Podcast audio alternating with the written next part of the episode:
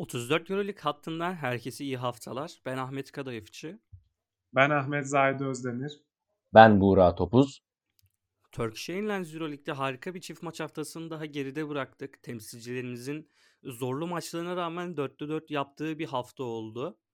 E, tabii e, bildiğiniz üzere, takip edebildiğiniz üzere Sayın Buğra Topuz, Anadolu Efes'in Sinan Erdem'deki maçlarını takip etme şansı buldu salondan. Burada ona sözü vermek istiyorum. Buğra neler hissettin? E, bir yılı aşkındır süredir salona gidemiyordun. E, yani nasıldı ortam, insanlar, saha, yani neler gözlemledin? E, takvimden baktığım kadarıyla tam 390 gün sonra, önce 389 diye hesapladım. 2020 yılının Şubat ayında 29 gün olduğunu unuttum. Sonra doğru hesapladım. 390 gün olmuş. En son 6 Şubat 2020 tarihinde çok sevdiğim bir dostum Furkan Yücedağ ile Jalgiris Kaunas maçına gitmiştim. Çok heyecan verici bir süreçti. Maça hazırlanabilmek, akşam maça gideceğimi bilmek, Sinan Erdem için Marmaray'a binmek, Marmaray'dan sonra bir 15 dakikalık yolu heyecanla yürümek. Ama salona girer girmez sanki o Jalgiris maçı geçen hafta oynanmış gibi hissettim. Öyle değişik duygular içerisindeyim. Hem özlem hem sevinç. Ya bambaşka bir duyguydu. Şu an anlatırken bile kelimeleri seçmekte zorlanıyorum. Nasıl izah edeceğimi tam, nasıl aktaracağımı tam bilemiyorum. Ama çok keyifli bir süreçti. Yani keyifliden öte yani keyfin de ötesinde aslında bir duyguydu. Çünkü Valencia maçında çok dominant bir oyun vardı. Ben kıran kırana geçecek bir maç bekliyordum Valencia maçında. Yani takım Valencia'nın e, sadece ilk periyot haricinde hiçbir şekilde maça dahil olmasına izin vermedi Efes. Ya dedim ki Efes böyle oynarsa en azından CSK maçında güzel bir direnç ortaya koyabilirdim. Hala hani CSK maçını bu kadar net kazanacağımızı düşünmüyordum ben. Ama CSK maçında daha ilk periyotta bu kadar fark olacağını kimse beklemiyordu ve e, salonda tanıştığım insanlarla konuştuğum zaman abi bak hani ilk maçı 35 sayıyla kaybettik. E, ikili averaj belki gelebilir. Daha ilk periyottan bu kadar sayı farkı var. Herkes dedi ki ya yok dedi. Önce maçı kazanalım da ondan sonra gerisi gelir. Ama bir baktım artık herkes kazanmayı bıraktı. İkili averajı kovalıyor. Hani gelir mi gelmez mi? Ya o tribünde be, birlik beraberlik, beraber tezahürat edebilmek, tezahüratların oyuncular tarafından hissedilmesi ya. Çünkü şöyle bir şey var. Boş tribünlere karşı oynadığınız zaman oyuncu bir blok e, bir şutu blokluyor ve onu ateşleyecek bir seyirci yok. Çok kritik yerde bir üçlük isabeti var. Onu alkışlayacak, takdir edecek bir seyirci yok. Yani bundan öncesi için konuşuyorum. Ama se- ufak ufak seyircilerin geldiği maçlar hani sağlık çalışanları ve kulüp davetleri olarak söylüyorum bunu.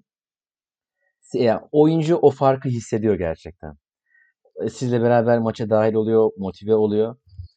Bambaşka bir duyguydu. Umarım diğer tüm basketbol severler, büyüklerim, küçüklerim, tüm dostlarım inşallah en kısa sürede en sağlıklı opsiyonla birlikte maçlara tekrardan giriş imkanı elde eder. Umarız Buğra yani senin de burada bir uğur getirdiğin bence açık bir açık yani teşekkür apaçık ederim. ortada. Çok yani Efes'in çıktığı çizgiyi düşünürsek. Zahit neler düşünüyorsun bu çizgiyle alakalı? Yani Efes çıtayı biraz fazla mı çıkardı ki Ergin Ataman e, maç sonu açıklamalarında Kurnoslav Simon da keza geçen seneki performansla e, kıyaslayacak şekilde açıklamalarda bulundular. Hem ne kadar katıldığını sorayım hem de maç ile alakalı düşüncelerini sorayım. Anadolu Efes şimdi geçen seneden iyi mi? Bunu söylemek için çok erken. Bu 3 maçta Fenerbahçe, Valencia ve Ceska maçlarında inanılmaz oynadı takım. Ama bunu konuşmak için erken olduğunu düşünüyorum. Bu açıklama biraz Ergin Ataman açıklaması. Yani o hafif bir rüzgar gelmişken o rüzgarı fırtınaya çevirebilmek için e, yapılmış bir açıklama ki çok da yerinde bence. Yani özellikle Ceska maçından sonra bu açıklamayı yapıyor olmak haklılığınızı da bir yerde sorgul çok so, kolay sorgulatmaz. O açıdan hani son 3 maçı değerlendirdiğimizde Efes'te çok büyük bir gelişim var. Bu bir gerçek. Ama yani Ceska Moskova'ya karşı 35 sayıyla yenildiniz tamam. Ama bunun rövanşında ikili averajı telaffuz ettirmek inanılmaz bir iş. Yani ben o akşam maçı seyrederken bu işe hayran kaldım. Yani Itudis ne yapacağını şaşırmış, tüm Ceska oyuncuları şaşırmış. Hackett işte etrafa saldırıyor. Ama Anadolu Efesli oyuncularda ne bir abartı sevinç. E, tabii Buğra daha iyi e, gözlemlemiştir onları. Buğra e, tekrar soralım onlara. E, ne bir abartı sevinç, ne bir maçtan kopuş emaresi hiçbir şey yoktu. Ergin Ataman sürekli maçın içindeydi.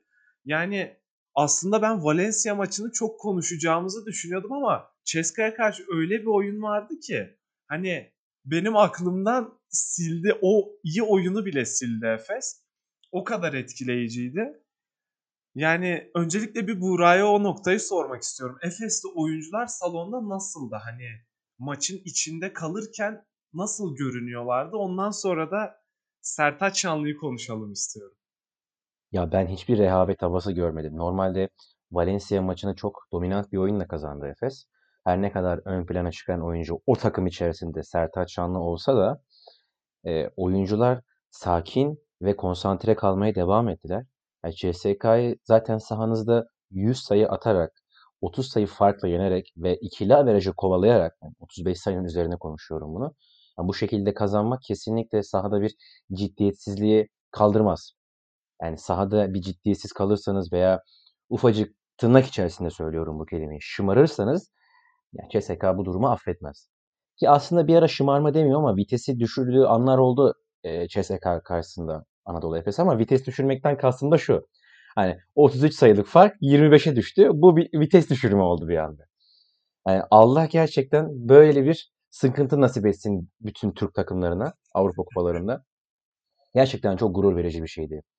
Yani CSK çünkü çok yüksek bütçeli bir takım. Her ne kadar Nikola Milutinov gibi önemli bir silahını kaybetmiş olsa da sezon sonuna kadar diğer opsiyonları düşündüğünüz zaman CSK gerçekten multifaktöriyel bir takım.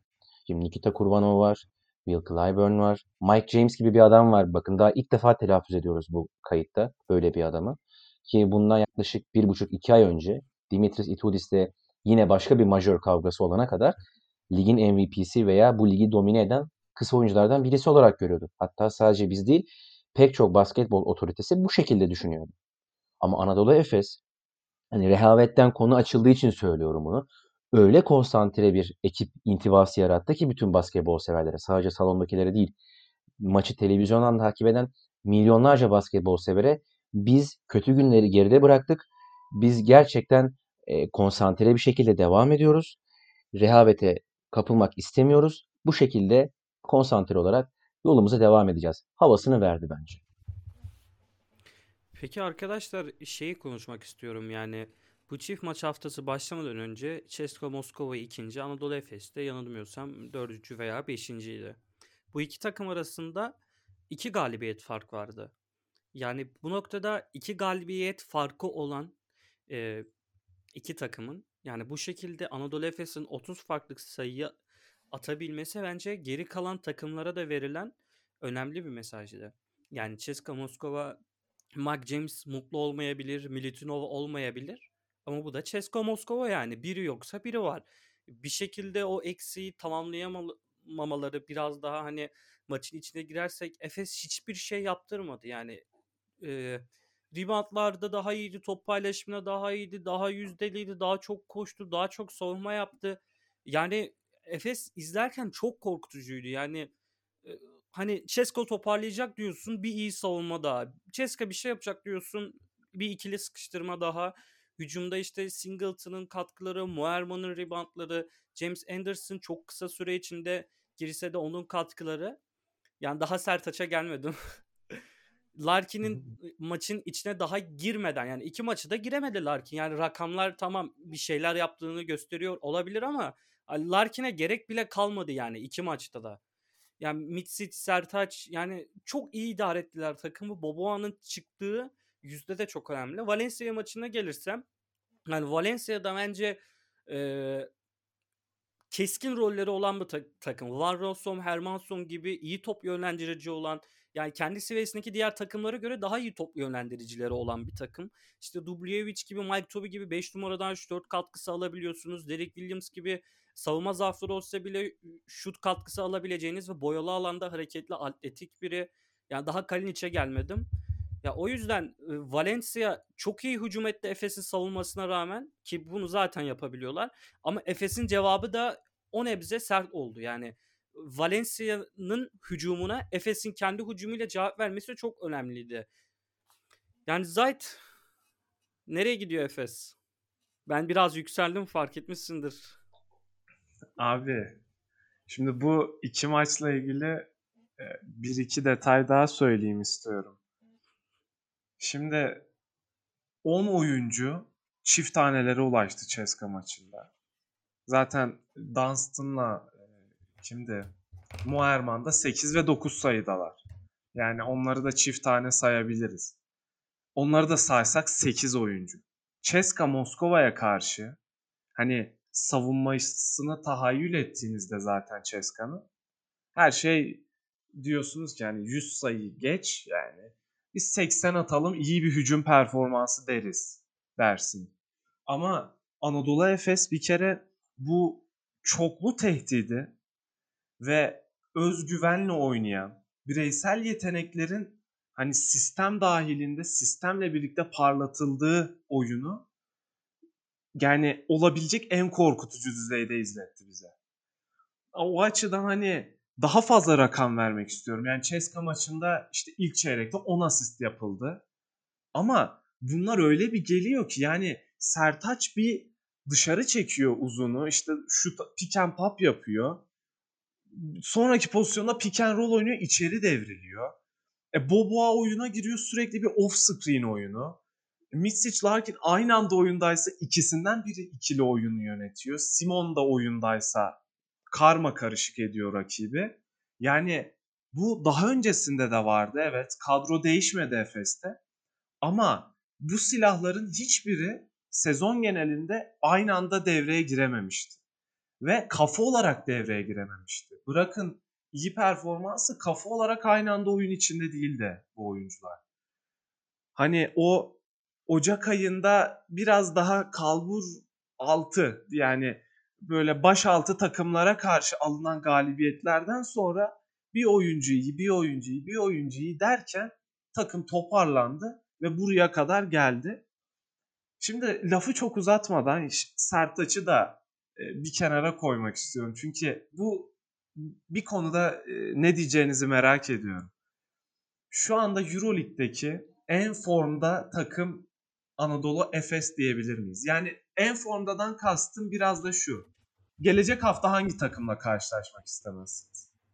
Yani buraya Barcelona'yı mı yazarsınız, Ceska'yı mı, Milano'yu mu, Fenerbahçe'yi mi, Efes'i mi? Ben hiçbirini. Ben- Daha farklı bir opsiyon düşünüyorum. Hayda. Kim Baya- ki? Bayern Münih. Oo. Ya hayatımda bu kadar ballı bir hani tırnak içerisinde söylüyorum. Bu kadar Yani. ballı bir takım yok. Yani kaç haftadır tam yenilecekler derken bir şekilde maçı çevirebiliyorlar. Önce farkı kapatıyorlar çok sinir bozucu bir şekilde. Devamında da olmayacak isabetler buluyorlar. Sadece Wade Baldwin değil, Vladimir Lucic artık çok farklı boyutta oynuyor. Enteresan isabetler yakalıyor maç içerisinde ve akan oyunda çok önemli isabetler buluyor. Takım halinde de savunmada çok iyi savaşıyor Bayern Münih. Ama ya bir sekteye uğraması lazım gerçekten. İki Türk ekibi adına da çok sinir bozucu galibiyetler almaya başladı Bayern Münih. İki takımımızın Bence o detay Bayern- çok sıkıntı değil ya bu arada. Yani ve bizim takımlarımız formda olduğu için söylüyorum. Bakalım. Ve iki takımımızın da Bayern Münih'le maçı var kalan. Onlar da e, kendi işimi kendim yapacağım der ya insan. Ya o şekilde bir şey izleriz umarım.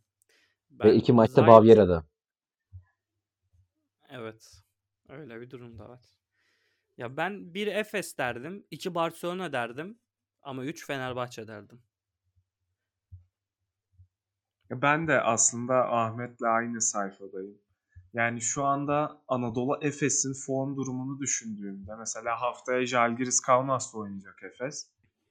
Yani Jalgiris tamam çabalayan bir takım ama bu geçtiğimiz haftada Asvel'i yendiler. Milano'yu yenildiler.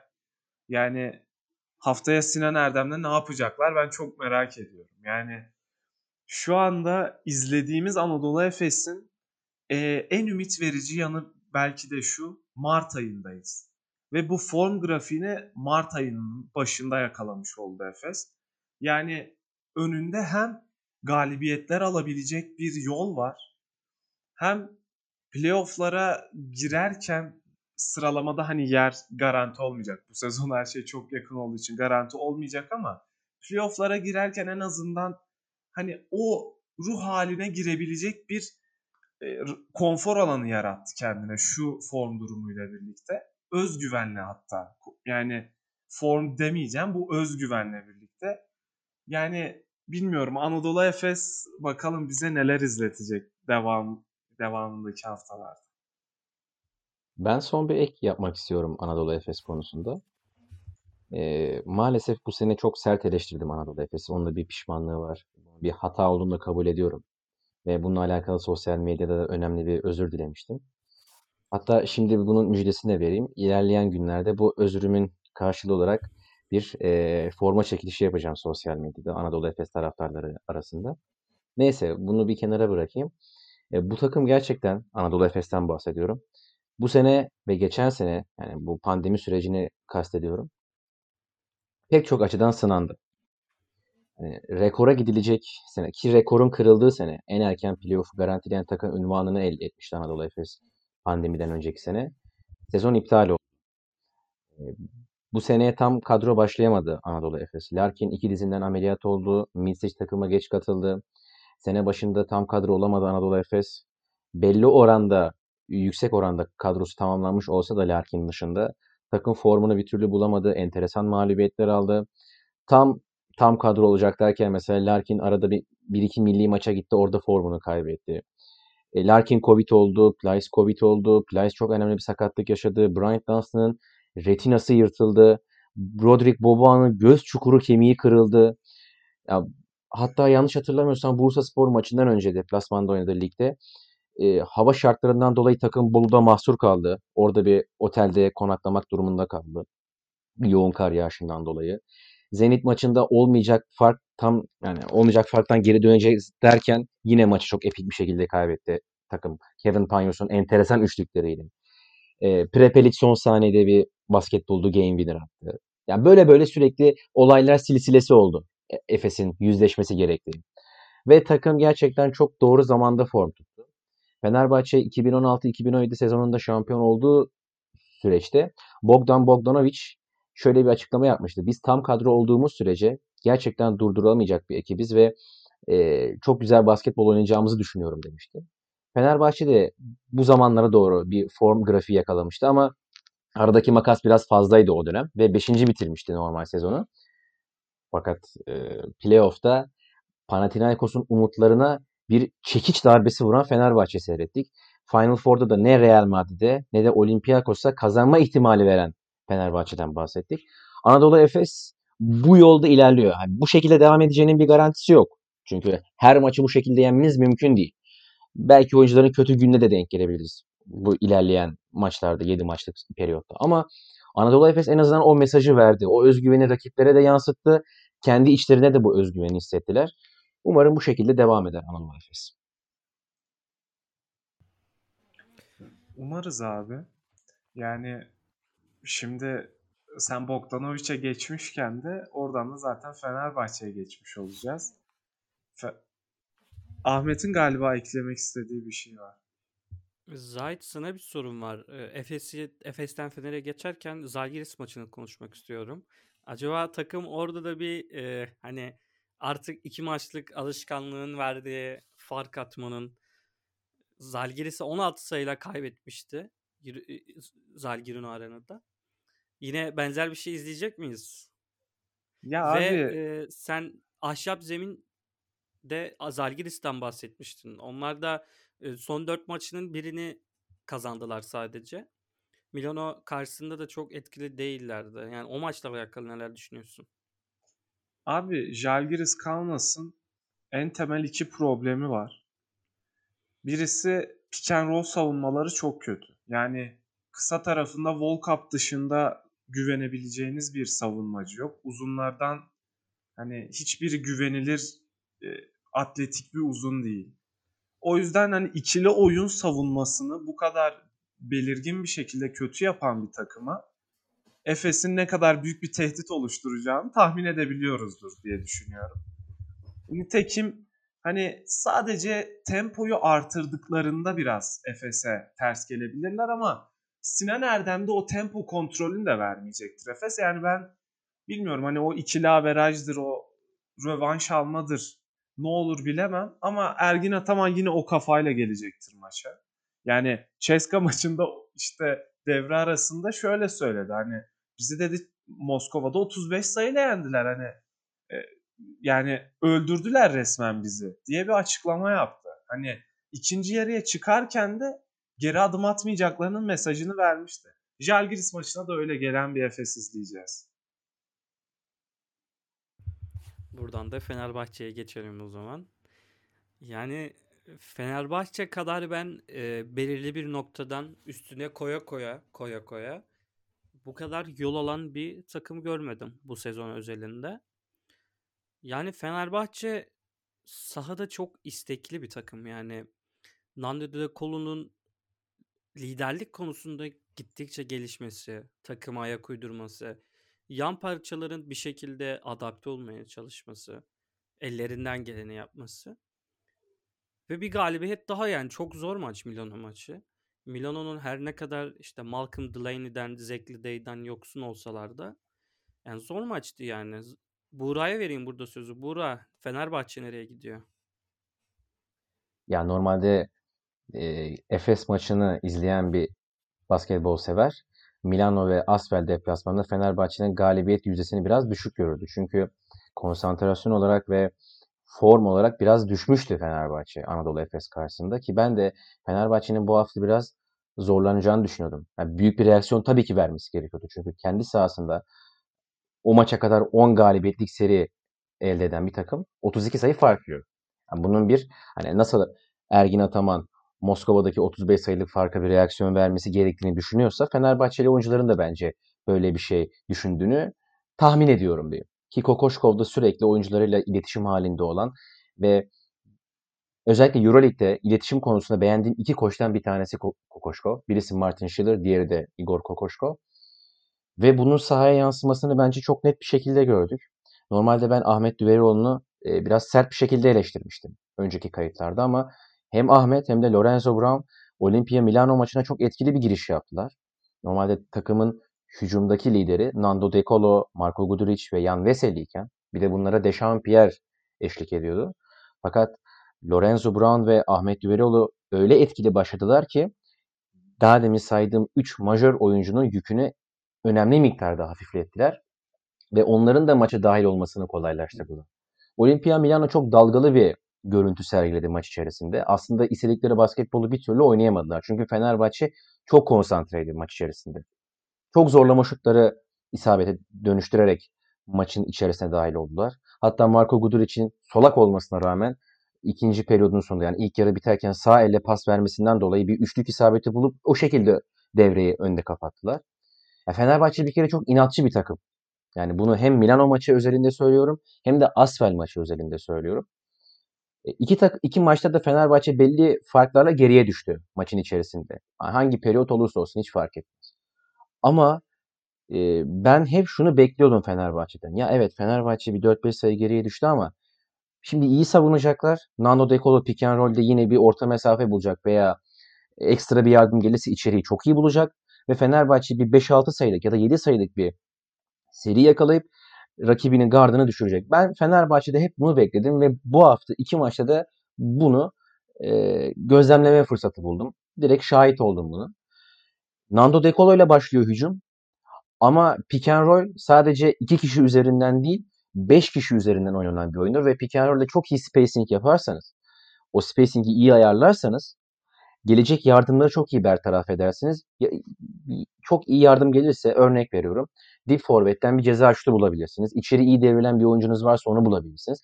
Fenerbahçe dekolo üzerinden o pick and roll basketbolunu çok iyi oynuyor. Aslında biz Fenerbahçe'yi değerlendirirken savunmadan güç alıp yarı sahayı çok hızlı geçen, transition hücumlarla çözümü arayan bir takım hüviyetini söylemiştik ama Fenerbahçe aslında bunu yapamadığı zaman da 5'e 5 basketbolda Dekolo ile çok iyi üretkenlik sağlayabiliyor. İki maçta da Dekolo çok iyiydi bence. Senin dediğin gibi Ahmet çok iyi bir lider özelliği gösterdi. Yani Fenerbahçe'nin bu saatten sonra çok zorlanacağını düşünmüyorum. Sadece içeride oynayacağı maçlar biraz zor. Zannediyorsam bir Real Madrid bir de Barcelona maçı var içeride. Ee, yani ya umarım Fenerbahçe'de olabildiğince yüksek sıralardan playoff'a girer. Abi Milano maçıyla ilgili bir de şunu paylaşmak lazım. Dokolo çok güzel oynadı evet. Maçın başında Brown, e, Guduric e, ilk yarıda biraz kötüydü ama o da toparladı. Ama bu üç ismi bir arada değerlendirdiğimizde toplamda 53 sayı 10 asist yaptılar. Yani 3 kısa 53 sayı 10 asist. Şimdi böyle oynayan bir kısa rotasyonuna karşı kim olursa olsun herhangi bir takımın galip gelmesi çok kolay değil. Zaten 100 sayıya ulaşmak da böyle mümkün oluyor. Ama bu noktada ben biraz Messina'ya bir şeyler sormak istiyorum. Yani elinde o kadar iyi bir kumaş, o kadar güzel bir kadro var ki hatta Shavon Shields, Jeff Brooks, Gigi Datome. Yani çok sevdiğim 3 forvet ve bunların aslında avantajlarını çok daha fazla izleyebiliriz. Yani bu takımın başında ben bazen düşünüyorum hani Itudis olsa mesela o Ceska'da da böyle fizikli beşlerle oynayan birisi e, koç. Yani ki Kyle Hines yani uzun rotasyonunda. Yani böyle bir rotasyonu nasıl olur da sürekli tek düze birebirlere sürekli hani tamam bazen çok güzel basit hücum varyasyonlarıyla skor üretiyorlar ama yani bu kadronun Euroleague'de her maçta e, şeyi oyunun tipini belirleyen taraf olması lazım. Sergio Rodriguez gibi bir guard var burada. Hani bu maçta Malcolm Delaney yoktu ama normalde Delaney var. Yani bu kadar çok her şeyi belirleyebilecek isimlerden oluşup Milano'nun sürekli hani idare ederek ve savunma yaparak kazanması bu maç dışında da söylüyorum. Beni zaten hani tam bu oyunculara yükseliyorum sonra izlediğim basketbol beni soğutuyor Milano'da. Hani bu maçta da aslında biraz onun şeylerini gördük. Mesajlarını gördük. Yani Fenerbahçe çok kararlı, çok iyi bir şekilde sahaya çıktı. 40 dakika oynadı basketbolu. Ama Milano hani çok kırılgan bir yapı gösterdi veya bir maç planı olduğunu hissettiremedi. Yani o açıdan hem Kokoşkova hem de e, Messina'ya böyle net bir görüş bildirebileceğimiz bir maç oldu. Bir de Asvel maçıyla ilgili konuşmak istiyorum ben. Şimdi Asvel maçında Fenerbahçe hani beklenilenden yani çok da beklenilen demeyelim de hani daha rahat kazanabileceği bir mücadelede biraz daha zorlandı. Maçın sonuna kaldı. Orada da yani esasen De Colo'yu ben burada biraz daha fazla övmek istiyorum. Zira takım Asvel maçına çok e, konsantre çıkmadığı ortadaydı. E, tabii ikinci üst üste deplasman kolay da değil. Ama De Colo'nun orada liderliğini gösterdiği esas yer bence Asvel maçıydı. Milano maçı çok kritikti evet. Ama ben Asvel maçını biraz daha önde görüyorum. E, orada Okui'nin performansı biraz daha hani e, zaaflarını görmemize neden oldu bence. E, biraz kilo fazlasını gördük. Atletik uzunlara karşı zorlanabileceğini gördük.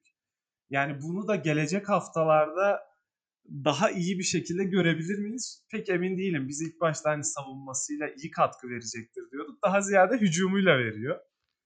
O açıdan hani Okuyun'la ilgili de bu eklemeyi yapmak lazım herhalde. Ben sana katılmıyorum abi Okuyun konusunda. Öyle maç sere- Evet maç seremonisinde Erkan Karaca'yı nasıl kaldırdı havaya? Gayet atletik de orada. Valla muazzam bir maç önü girişi rutini. Umarım her maçta görürüz bunu yani. Valla çok sempatik adam ya. Ben ısındım bayağı Kyle Okuyun'a. Kesinlikle abi. Yani zaten geldiğinden beri hani sosyal medyada yaptığı her şeye kahkahayla hani sesli gülüyorum. Ya ben kendisini şundan dolayı takip ediyorum. NBA'de benim adam akıllı takip ettiğim tek takım var. Philadelphia 76ers. Hem Furkan Korkmaz'dan dolayı hem de NBA'de en sevdiğim basketbolcu Joel Embiid'den dolayı. Geçen sene de Kyle O'Quinn Philadelphia 76ers'taydı.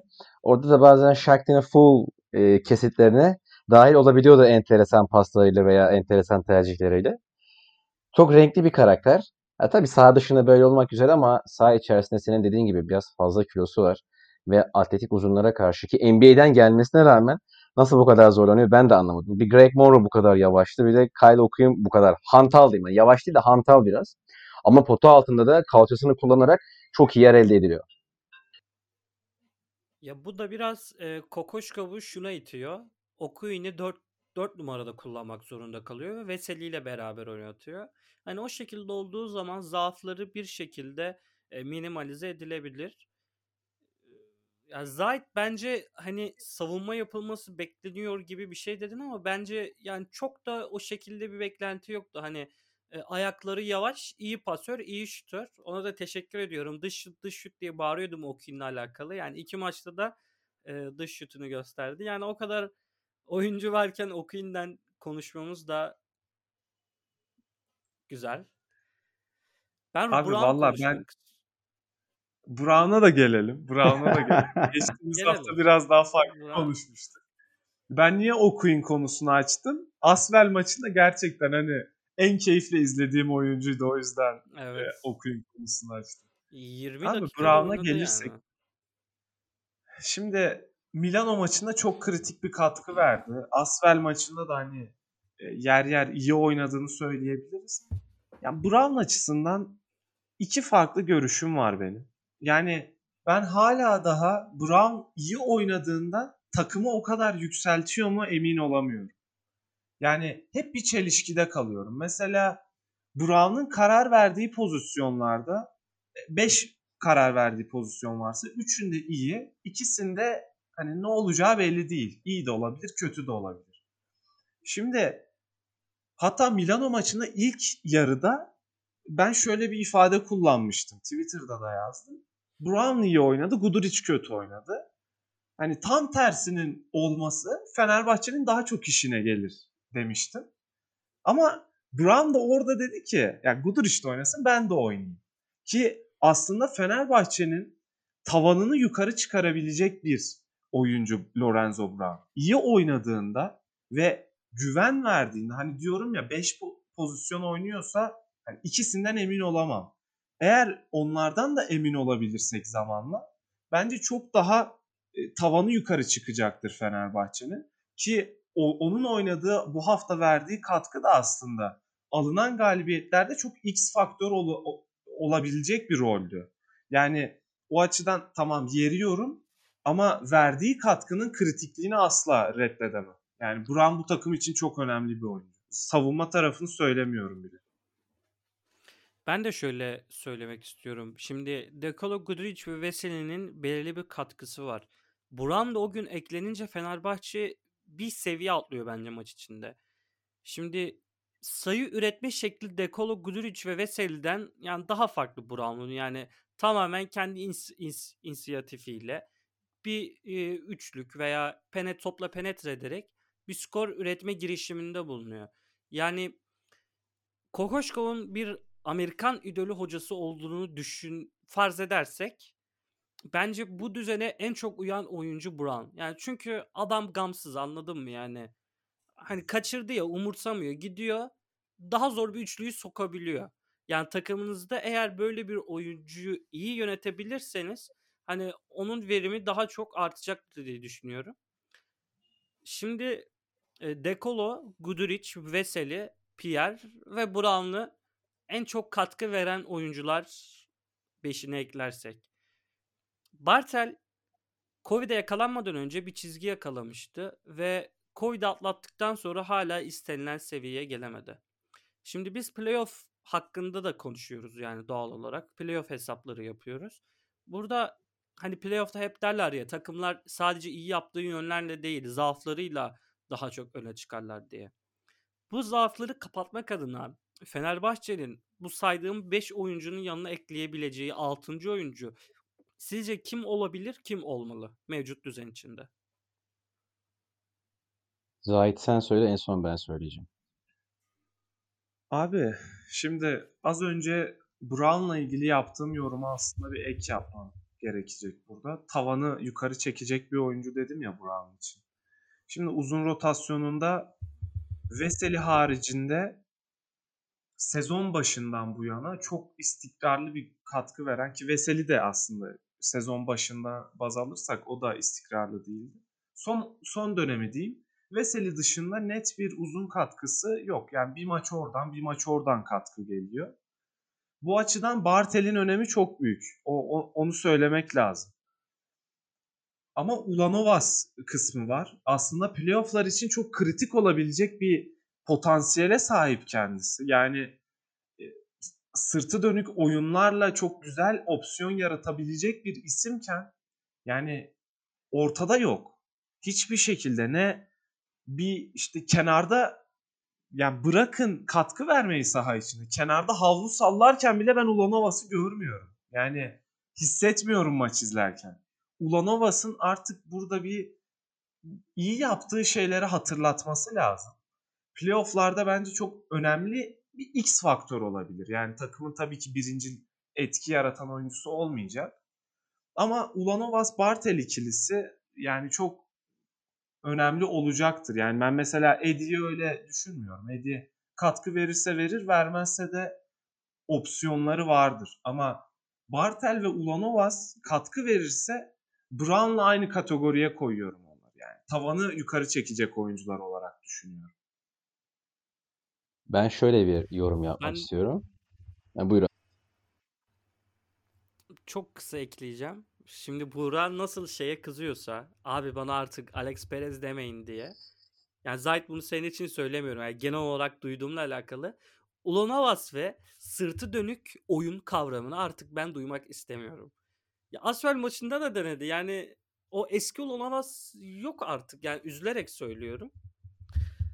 Ya tabii üzücü yani bu kalitede yani bu kariyerde Litvanya ekolü olan bir oyuncunun hani bu şekilde izlemek tabii ki tüm basketbol severleri üzüyordur.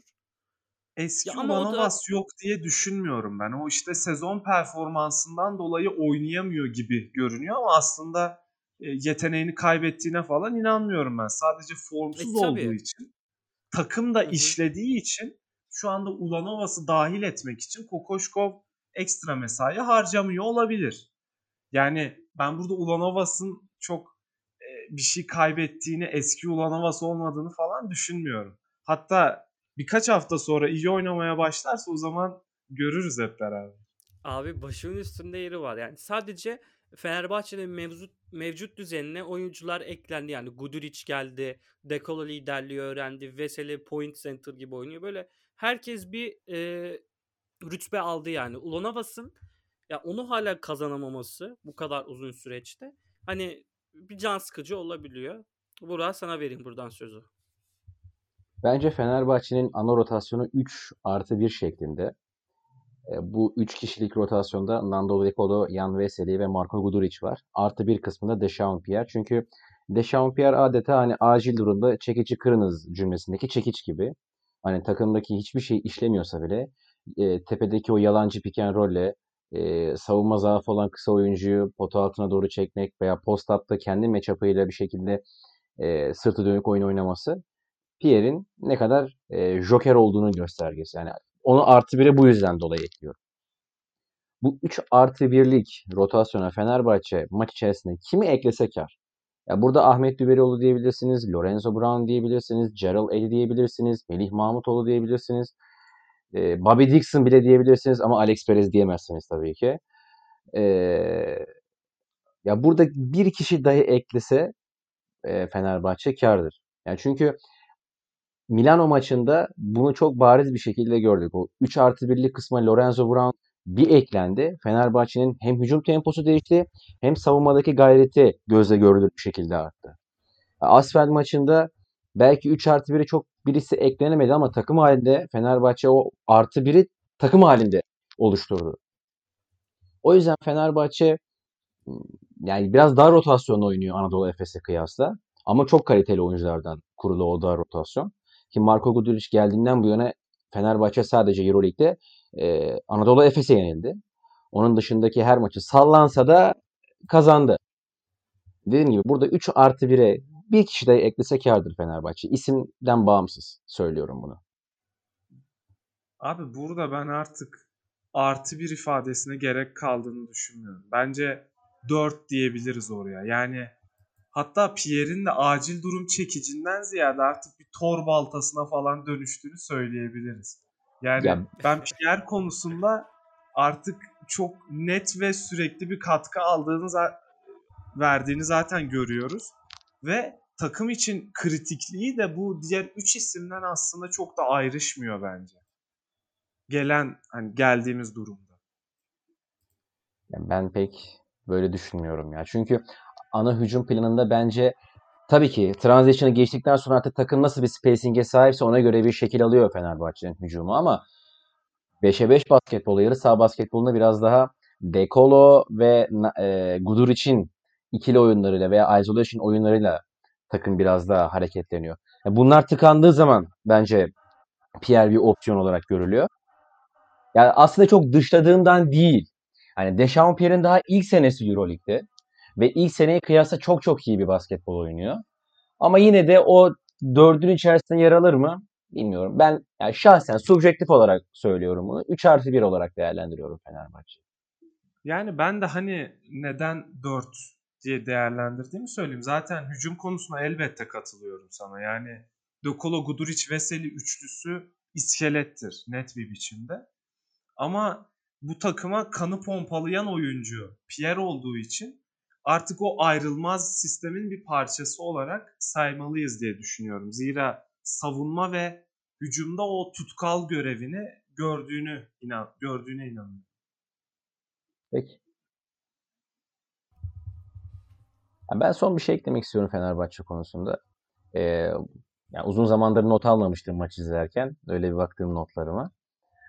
E, Marko Guduric özelinde bir şey söylemek istiyorum ben. Takıma geldiğinden beri gerçekten çehresini değiştirdi takımın. Özgüveni de arttı takımın hem hücumda hem savunmada ama Alba Berlin maçından beri sallantıda olan bir Guduric var bence. Katkı veriyor mu? Veriyor. Ama biraz e, çok çabuk faal problemine girebiliyor.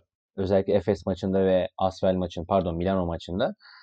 E, biraz daha kendisini sakınması lazım. Yani Veseli ve Dekolo kendisini kendilerini nasıl sakınabiliyorsa maç içerisinde faul konusunda Gudur için de biraz dikkat etmesi lazım. Çünkü saha içerisinde aktif olan ve faal problemi yaşamayan e, zihni berrak bir Guduric Fenerbahçe'ye birken 10 yapabilir veya üçken daha yukarı bir seviyeye taşıyabilir.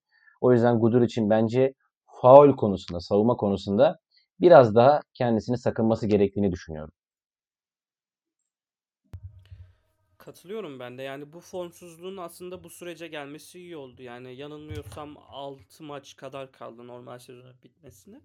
Hani formunu yükseltebilmesi için bir e, süreç var. Umarız öyle olur. Yani Gudur için hani bunun sebeplerine biraz inmeye çalışırsam Fenerbahçe takımında basketbola en aç olan oyuncu Marko Guduric. Yani büyük umutlarla NBA'ye gittikten sonra orada e, süre alamadan geri Avrupa'ya dönmesi hani kendisinde o açlığı ve hani geldiği ortamda hem önemli bir rolün olması ona daha da iştahlı, daha da fazla basketbol isteğini uyandırıyor olabilir. E, tabii bu kadar istekle ve bu kadar ateşle oy- oynarsanız yani daha soğukkanlı ve daha sakin kalmazsanız hani zaman zaman form düşüklükleri olabilir, olur. De, savunma konstra- konsantrasyonu bozulabilir. Burak'ın dediği gibi çabuk faal problemine girebilirsiniz. Yani o istek ve ateş bazen e, oynadığınız oyunu e, nasıl desem size unutturabilir gibi diyeyim. E, ekleyeceğiniz bir şey yoksa Valencia maçıyla alakalı konuşalım. Valencia Abi Fenerbahçe. Valencia Fenerbahçe maçı çok kritik. Yani bence burayı kısa geçip biraz da playoff hattını konuşalım ama Valencia maçı çok kritik. Neden? Valencia son 5 maçta çok ilginç bir grafikle gelecek Fenerbahçe maçına. CSK, Real ve Zenit'i yendikten sonra ard arda çift maç haftasında Efes'e ve Maccabi'ye kaybetti. Şimdi playoff hattında da aslında e, iyi bir yerde değil. 11. sıradalar. 2 galibiyet Hatta Zenit'in maç eksiğini sayarsak 3 galibiyetlik bir fark oluştu artık.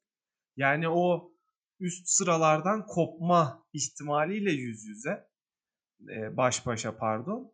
Yani bu yüzden bu maçta Valencia çok aç gelecektir.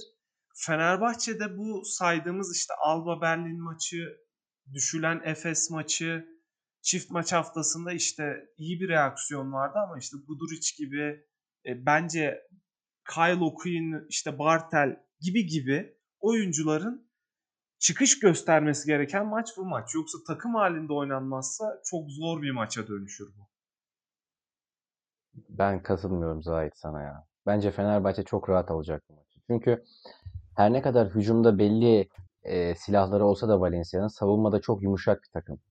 Eğer Fenerbahçe biraz da alışma sürecinde olmasaydı Ataşehir'deki maçta ve 3. periyotta konsantrasyonu dağılmasaydı Valencia'yı burada belki 20-30 sayıyla yenebilirdi Fenerbahçe.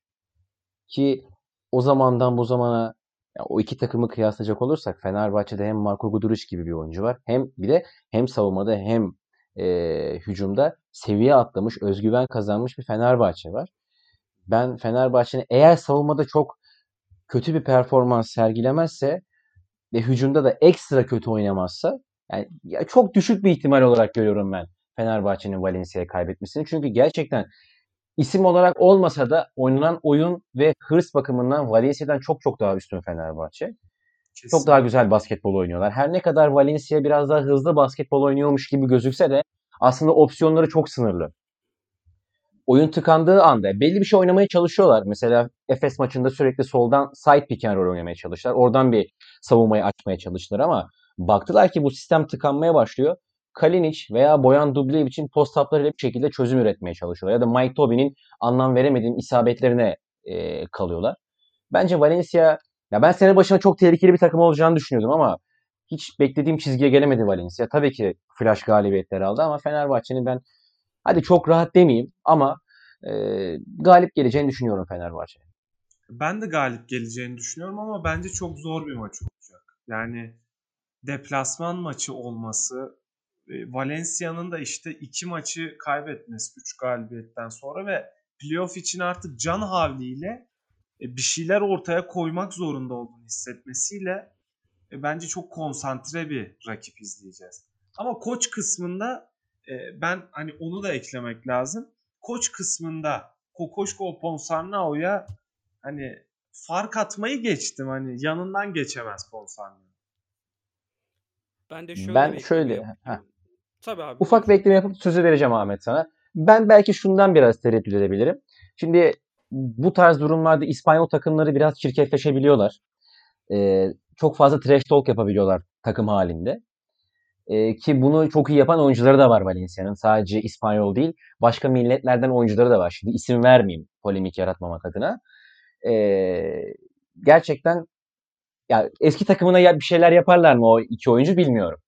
Ama e, şimdi herkesin kendi derdi var bu hayatta. Herkes kendi derdiyle uğraşıyor. E, ya bir tek bundan çekiniyorum. Onun dışında Valencia'nın saha içerisindeki faktörlerle Fenerbahçe yenebileceğini düşünmüyorum. Bir de İspanyol takımı sonuçta Valencia. Hakemlerin takdir haklarını hele maç İspanya'da takdir haklarını Valencia'dan kullanması veya Valencia'nın bu şekilde trash talk yapması ancak Fenerbahçe'yi durdurabilir. Onun dışında dediğim gibi sağ içi faktörler baz alındığında Fenerbahçe Valencia'dan çok çok daha iyi durumda şu an. Abi aman diyeyim. Sarı Miras Yellow Legacy'nin konuşulduğu senede böyle laflar aman diyeyim.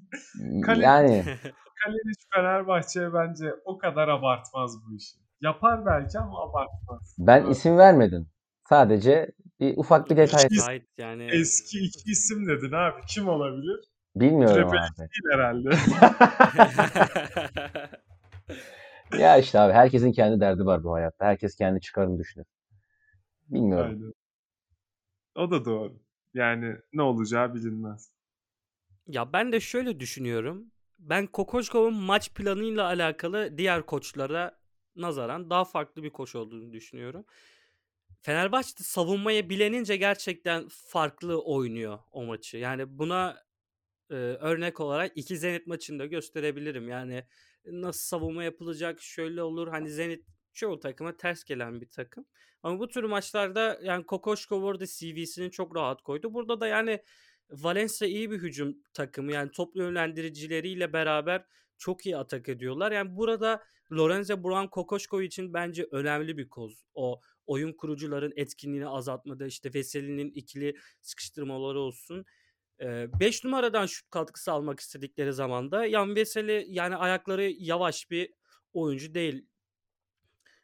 Gönül rahatlığıyla dışarı yürüyebilir. Yani daha böyle işte Greg Monroe gibi, Kyle O'Quinn gibi bir durum yok orada. Hani içeride de hani 3-4 numaraları sayarsanız orada da Pierre ve Ulanovas bence yine savunmada iyi iş çıkaracaktır. Yani bence yani Fenerbahçe daha az atıp daha çok atarak daha daha az yiyip daha çok atarak yani maçı kazanacaktır. Zaten maç da böyle kazanılıyor değil mi? Evet. Ahmetciğim tüm sırrı bozdun sen şimdi. Parola verildi. ya belki bu maçta Ulanovas devreye girebilir Zahit. Bu maçta belki olabilir. Abi Kalinic yani Kalinic'e karşı girmesi kolay değil ama girerse de o mesajı vererek girmiş olur devre. Böyle güzel hikayeler de yazılır genelde. Yani umarım diyelim buradan o zaman kulağına suyu kaçıralım ulan ovasın. O da bizi duyarsa. İnşallah. Evet.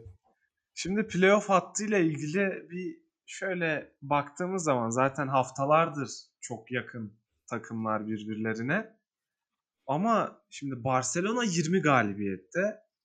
Sonrası inanılmaz. Yani 8. sıraya kadar Zenit bir maç eksiyle 16 galibiyet. Yani onları da 17 yazsak. Yani 3 galibiyetlik bir fark. Birden 8'e. Yani akıl alır gibi değil. Ama sanki şu biraz oluşuyor gibi geliyor bana. Benim hissiyatım bu yönde. Artık ilk 8 bu takımlar olur ama kendi içinde değişir gibi geliyor bana. Yani tabii ki daha 7 maçlık e, pardon 6 maçlık bir süreç var. Ama alt, her şey değişebilecek olsa da bu 8 takım değişmez. Kendi içinde de büyük değişimleri izleriz bu son 6 haftada. O yüzden ben heyecanlıyım. Tahmin kısmını ve yorum kısmını biraz size bırakıyorum. Kim başlasın ben mi Ahmet mi? Ben de Ahmet başlasın. Hiç fark etmez. Haydi bakalım. Ya ben de bu ilk 8'in yani şu an Zenit 8. Zalgiris 9. Daha Zenit'in eksik maçı da var. Yani düşünmüyorum ne Zalgiris'in ne Baskonya'nın ne Valencia'nın oraya çıkacağını. Barcelona bence lider bitirecek. Yani düşüş beklediğim bir takım varsa o da Ceska. Ya çünkü gerçekten hani eksikleri var ve Mike James ayrı bir kafada niye bilmiyorum. Ya ne derdi var anlamadım. Ya burada ama hani benim gözümü korkutan takımlar şöyle Bayern Münih yani yani Buğra'da dedi bir şekilde kazanıyorlar. Yani Bayern Münih kaybetmiyor arkadaşlar. Yani adamlar ne yapıp edip kazanıyor. E tabi 10 kere kaybetmişler de. Yani bu sezonun sonunu çok daha farklı bir ciddiyetle oynayacaktır. Tabi burada içimi rahatlatan şey iki temsilcimizin de Bayern Münih'le maçı var. Ee, hani tek maç üstünden 6 maçlık bir periyot bu süreçte çok önemli. Çünkü hani 7. ile 1. arasında 3 galibiyet fark var. Bu yüzden bu iki maça çok dikkat edilmesi gerekiyor bence. Ama bu playoff hattındaki takımların da birbirleriyle maçı var. İşte Barcelona, Real Madrid olsun. Ya bayağı bir maç var şu an. Yani tüm fikstüre bakmam mümkün değil ama. Ya ben de aşağı yukarı bunları düşünüyorum. Hani 8'e 7'ye kim düşer sorusunu sorarsanız bence Real Madrid, Zenit, Fenerbahçe üçlüsünden ikisi olacak orada. Abi ben burada Bayern'i oraya yazıyorum bu arada. 7-8 olur Bayern. Bence düşecekler hmm. son haftalar. Ya inşallah artık. Hatim indireceğiz. Tahmin sadece. Ben şöyle bir ek yapayım. İsmini zikretmek istemediğim 3 takım üzerinde şu an bir totem uyguluyorum. O yüzden bu takımların ismini zikretmeyeceğim. Ee, madem adım totemciye çıkmış bari hakkını verelim bunu. Üç takım üzerinde totem uyguluyorum. Onlara inşallah bir zihn, zihinsel bir operasyon düzenliyorum onlara. Benim tek derdim var. Daha doğrusu e, böyle majör bir iki derdim var. E, gerçekleşmemesi adına. Birincisi Ve en önemlisi sağ avantajı kimde olursa olsun Fenerbahçe ile Anadolu Efes'in eşleşmemesi. Çünkü e, tabii ki bizler ve bizim gibi türevlerimiz var. Basketbolu daha iyi niyetle düşünen ama e, basketbol dışında çok fazla şey konuşuruz Fenerbahçe ile Efes eşleşirse. Biraz daha gergin bir ortam olur ve bu da iki ekibe de olumsuz şekilde yansır. O yüzden takımın playoff aşamasında değil hatta Euroleague finalinde karşılaşmasını istiyorum ben. Mümkünse tabii ki. E, ve Anadolu Efes'in, Fenerbahçe'nin yani Türk ekiplerinin e, böyle Barcelona veya CSK ile eşleşmesini istemiyorum. Yani hazır ivme bu kadar artmışken e, ve grafik yükselmişken diyeyim iki takımın da sağ avantajını elde etmesi şu imkansız değil şu an. Hani dediğiniz gibi arada, aradaki galibiyet mağlubiyet farkları gerçekten çok az. Hani 1'den 8'e kadar hatta 9'a kadar diyeyim. Ee, yani örnek veriyorum Anadolu Efes'in 3. Fenerbahçe'nin 4. bitireceği bir senaryo imkansız değil bence şu an. Kesinlikle. Ki bu bu şekilde yani olabilir diye düşünüyorum. Hani kim 3-4 bitirir bilmiyorum. Belki Fenerbahçe 3, Efes 4 bitirebilir. Çünkü e, Efes'in fikstürü bence Fenerbahçe'ye kıyasla biraz daha zor. Özellikle son 3 hafta ölüm e, Efes için. E, Baskonya, Milano ve Real Madrid deplasmanlarını oynayacak. E, yani dediğim gibi 3-4 bitirsinler. El ele Final Four'da karşılaşsınlar diyor. Umarız abi. Valla ben de buraya bir ekleme yapayım öyle kapatalım. Ee, geçtiğimiz aylarda konuşmuştuk. Hani 4-5 bitirir mi Fenerbahçe Efes diye. Şu anda 3-4 bitirir mi diye konuşuyoruz. Öncelikle hani tüm sıralamanın değişmesi de bu anlamda çok kritikti. Ki ben 4-5 bitireceğine değil de hep 3 takım şey iki temsilcimizin de 6-7-8 üçlüsünden birinde olacağını düşündüğümü söylemiştim. Şu anda e, benim de orada bir totemim var. O yüzden söylemek istemiyorum ama bir takımın en azından bir takımın saha avantajı elde edeceğini düşünüyorum. E, Umarım da olacaktır bu. En azından bir takımın. Mümkünse tabii ki iki temsilcimiz de elde etsin ve Final Four'a gidecek avantajı el, sahiplensinler. Ya bu açıdan bir totemim olduğunu da paylaşayım. Daha fazlasını söylemeyeceğim. Peki, peki, peki. Ekleyeceğiniz bir şey yoksa Benim yok. tamamdır. O halde e, kapatabiliriz programı. Benim küçük bir eklemem var. Yani bunu tamam. Türk bir basketbol sever olarak değil tamamen objektif şekilde söylüyorum. Yani EuroLeague'in şu an yani geldiğimiz noktada bence en iyi basketbolun yani 3 takımı Barcelona, Efes ve Fenerbahçe Beko. Yani bunu çok canı gönülden söylüyorum tamamen objektif olarak. Yani inşallah yani neden olmasın diyorum. Yani ben direkt totem yapmıyorum. Bir Final Four finali neden olmasın. Tabii oraya daha çok var ama göreceğiz. Umarız diyelim ya. Umarım, Yani- umarım, umarım. Bunu gelecek haftalarda zaten daha artık sıralamayla birlikte daha net konuşuruz ama umarız böyle bir süreç bizi bekliyordur. Hayırlısı. Evet bugün de biraz normal süremizi aştık. Umarım e, keyif almışsınızdır. Bu haftalık bu kadar diyelim. Görüşmek üzere. Hoşçakalın. Hoşçakalın.